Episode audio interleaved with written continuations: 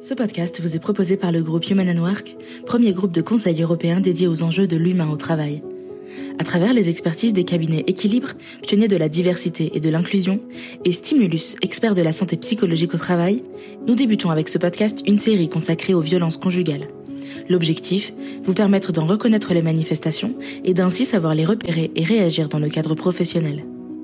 Bonjour à toutes et à tous, nous vous souhaitons la bienvenue dans cette série de podcasts sur les violences conjugales. Aujourd'hui, nous vous présenterons le premier podcast de cette série pour définir les violences conjugales et comment elles se manifestent. Commençons par nous présenter.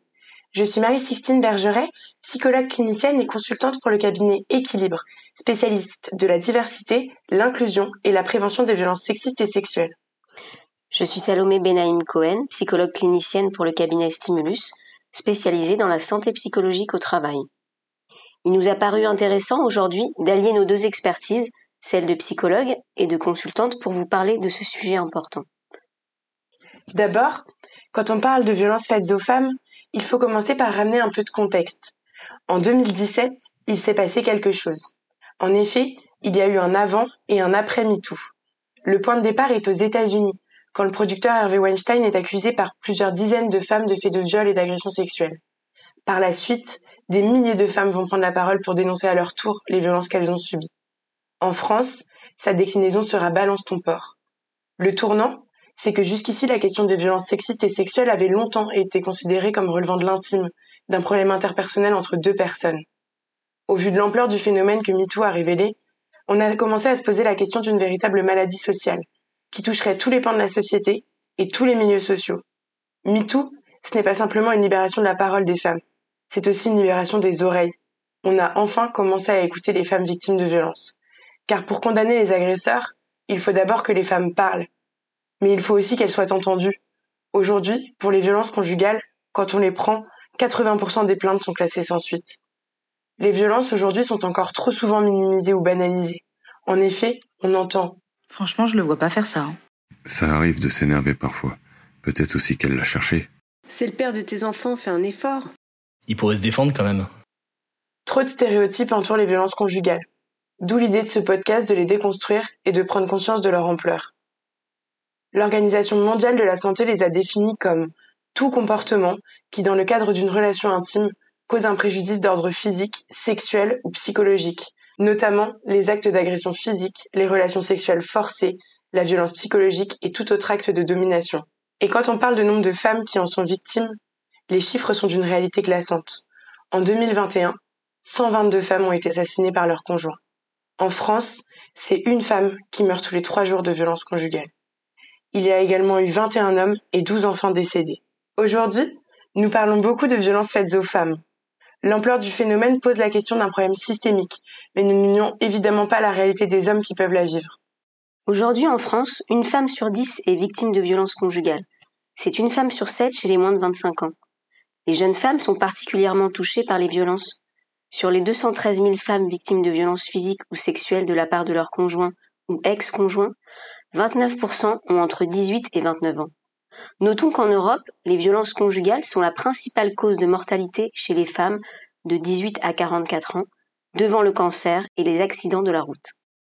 À travers ces chiffres, on comprend que le fait d'être une jeune femme est un facteur de risque.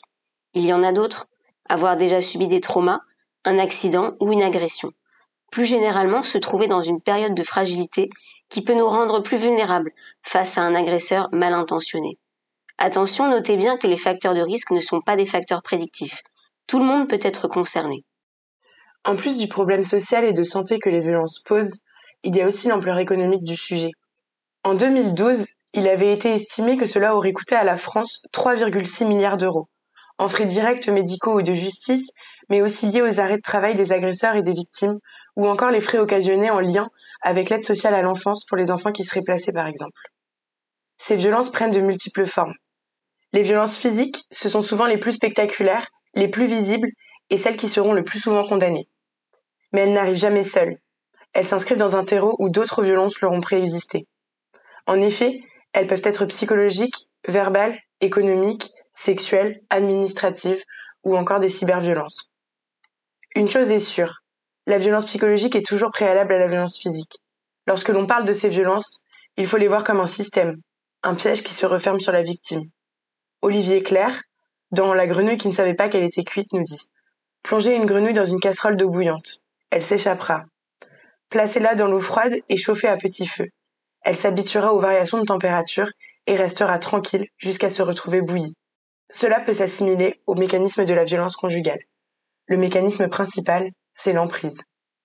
L'emprise, c'est un système relationnel interpersonnel qui se caractérise par la domination invariable de l'une des personnes sur l'autre, pour accéder à la pleine satisfaction de ses désirs, grâce à l'autre et en causant des préjudices à cette personne.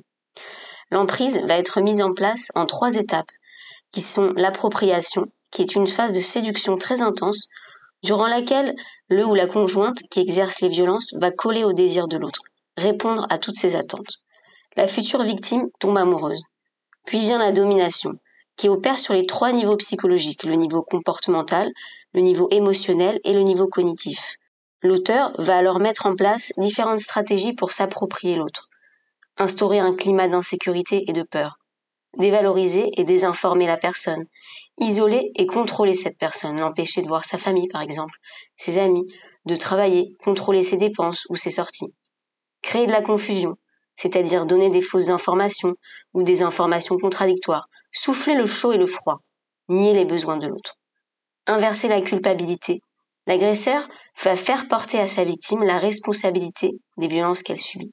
Et enfin, il ou elle va assurer son impunité, se montrer sous son meilleur jour devant les tiers, empêcher l'autre d'en parler, trouver des alliés, mais aussi faire croire à la victime qu'il n'ira jamais en prison, qu'il ne sera jamais puni. Les stratégies de manipulation et de domination sont tellement puissantes que la victime affaiblie n'aura d'autre possibilité que de laisser à l'extérieur d'elle ce qui fait d'elle un être différent de son ou de sa conjointe, les pensées, les comportements, les valeurs, afin de s'adapter. Son discours sur la situation est parfois celui de son ou de sa conjointe. Ses proches, par exemple, auront le sentiment qu'il ou elle a changé. Les plus avisés comprendront qu'elle ne peut plus penser ni choisir par elle et pour elle-même. L'emprise et l'empreinte sont à ce moment-là totalement en place. La victime dépourvue de ses ressources psychiques est dans l'impossibilité de repérer que son mal-être est en lien avec la relation. Elle aura alors besoin de tiers, d'autres personnes, pour l'aider à le comprendre et sortir de cette relation. C'est pour cela que les professionnels, mais aussi tout un chacun, doit être informé de cette mécanique. Après une période d'intense idéalisation, vient la première violence. Face au danger que cela représente et qui menace l'intégrité physique et psychique de l'individu, cela va entraîner de la sidération. Le cerveau va se protéger en se mettant en veille pour éviter la mort. C'est ce que l'on appelle la dissociation psychique.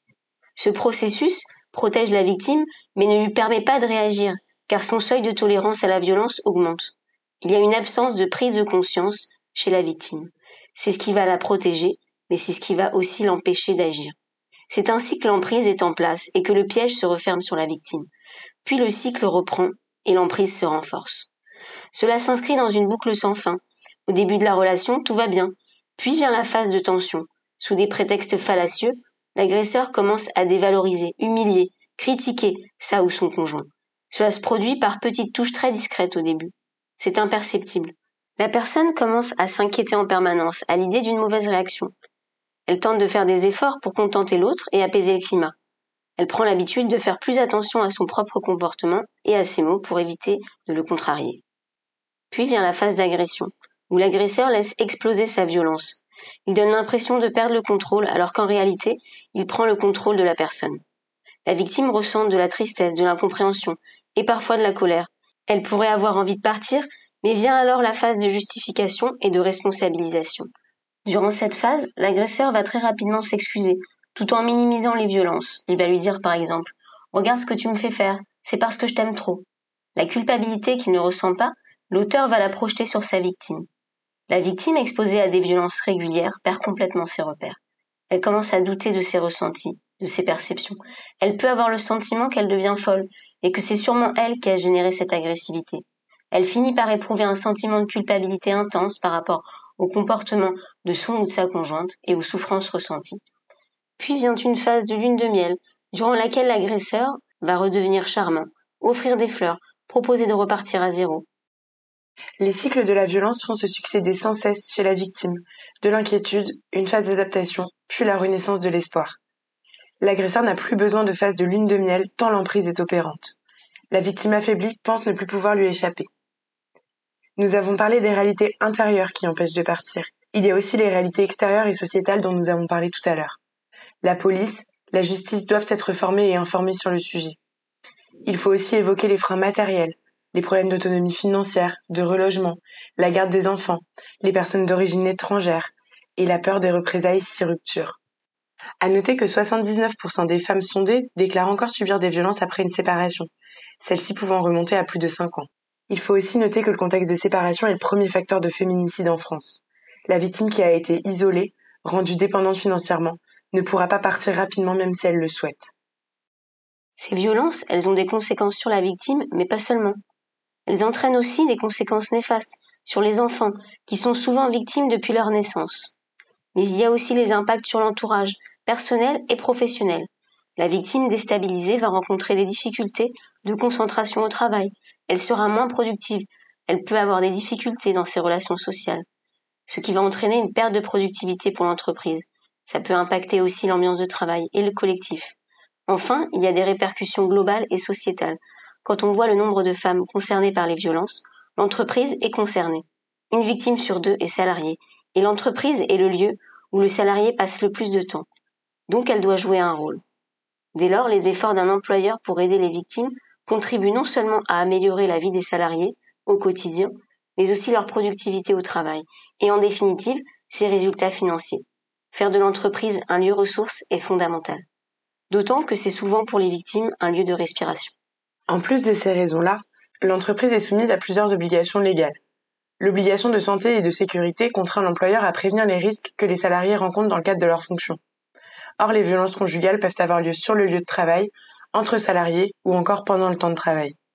L'entreprise doit également protéger ses salariés contre les faits d'agissement sexiste, de harcèlement sexuel et de harcèlement moral. À ce titre, il peut arriver que les violences aient lieu sur le lieu de travail. Par ailleurs, l'entreprise se doit de débloquer l'épargne salariale en cas de violence conjugale. Enfin, et c'est très important, en 2019, l'Organisation internationale du travail a demandé aux États qui l'ont ratifié de reconnaître les effets de la violence domestique et d'atténuer son impact dans le monde du travail. La France l'ayant signé, on s'attend donc à ce que des décrets viennent prochainement obliger les employeurs à prendre en compte ce risque au sein de l'entreprise. Nous voyons à travers tous ces éléments que l'entreprise a un rôle à jouer dans la prévention des violences conjugales. Lors du prochain épisode, nous vous donnerons des conseils pour engager votre entreprise à différents niveaux, et notamment pour repérer et agir contre ces violences. Si vous êtes victime ou témoin de violences conjugales, vous pouvez contacter le 3919. Si vous êtes en danger, contactez la police au 17 ou au 114 par SMS.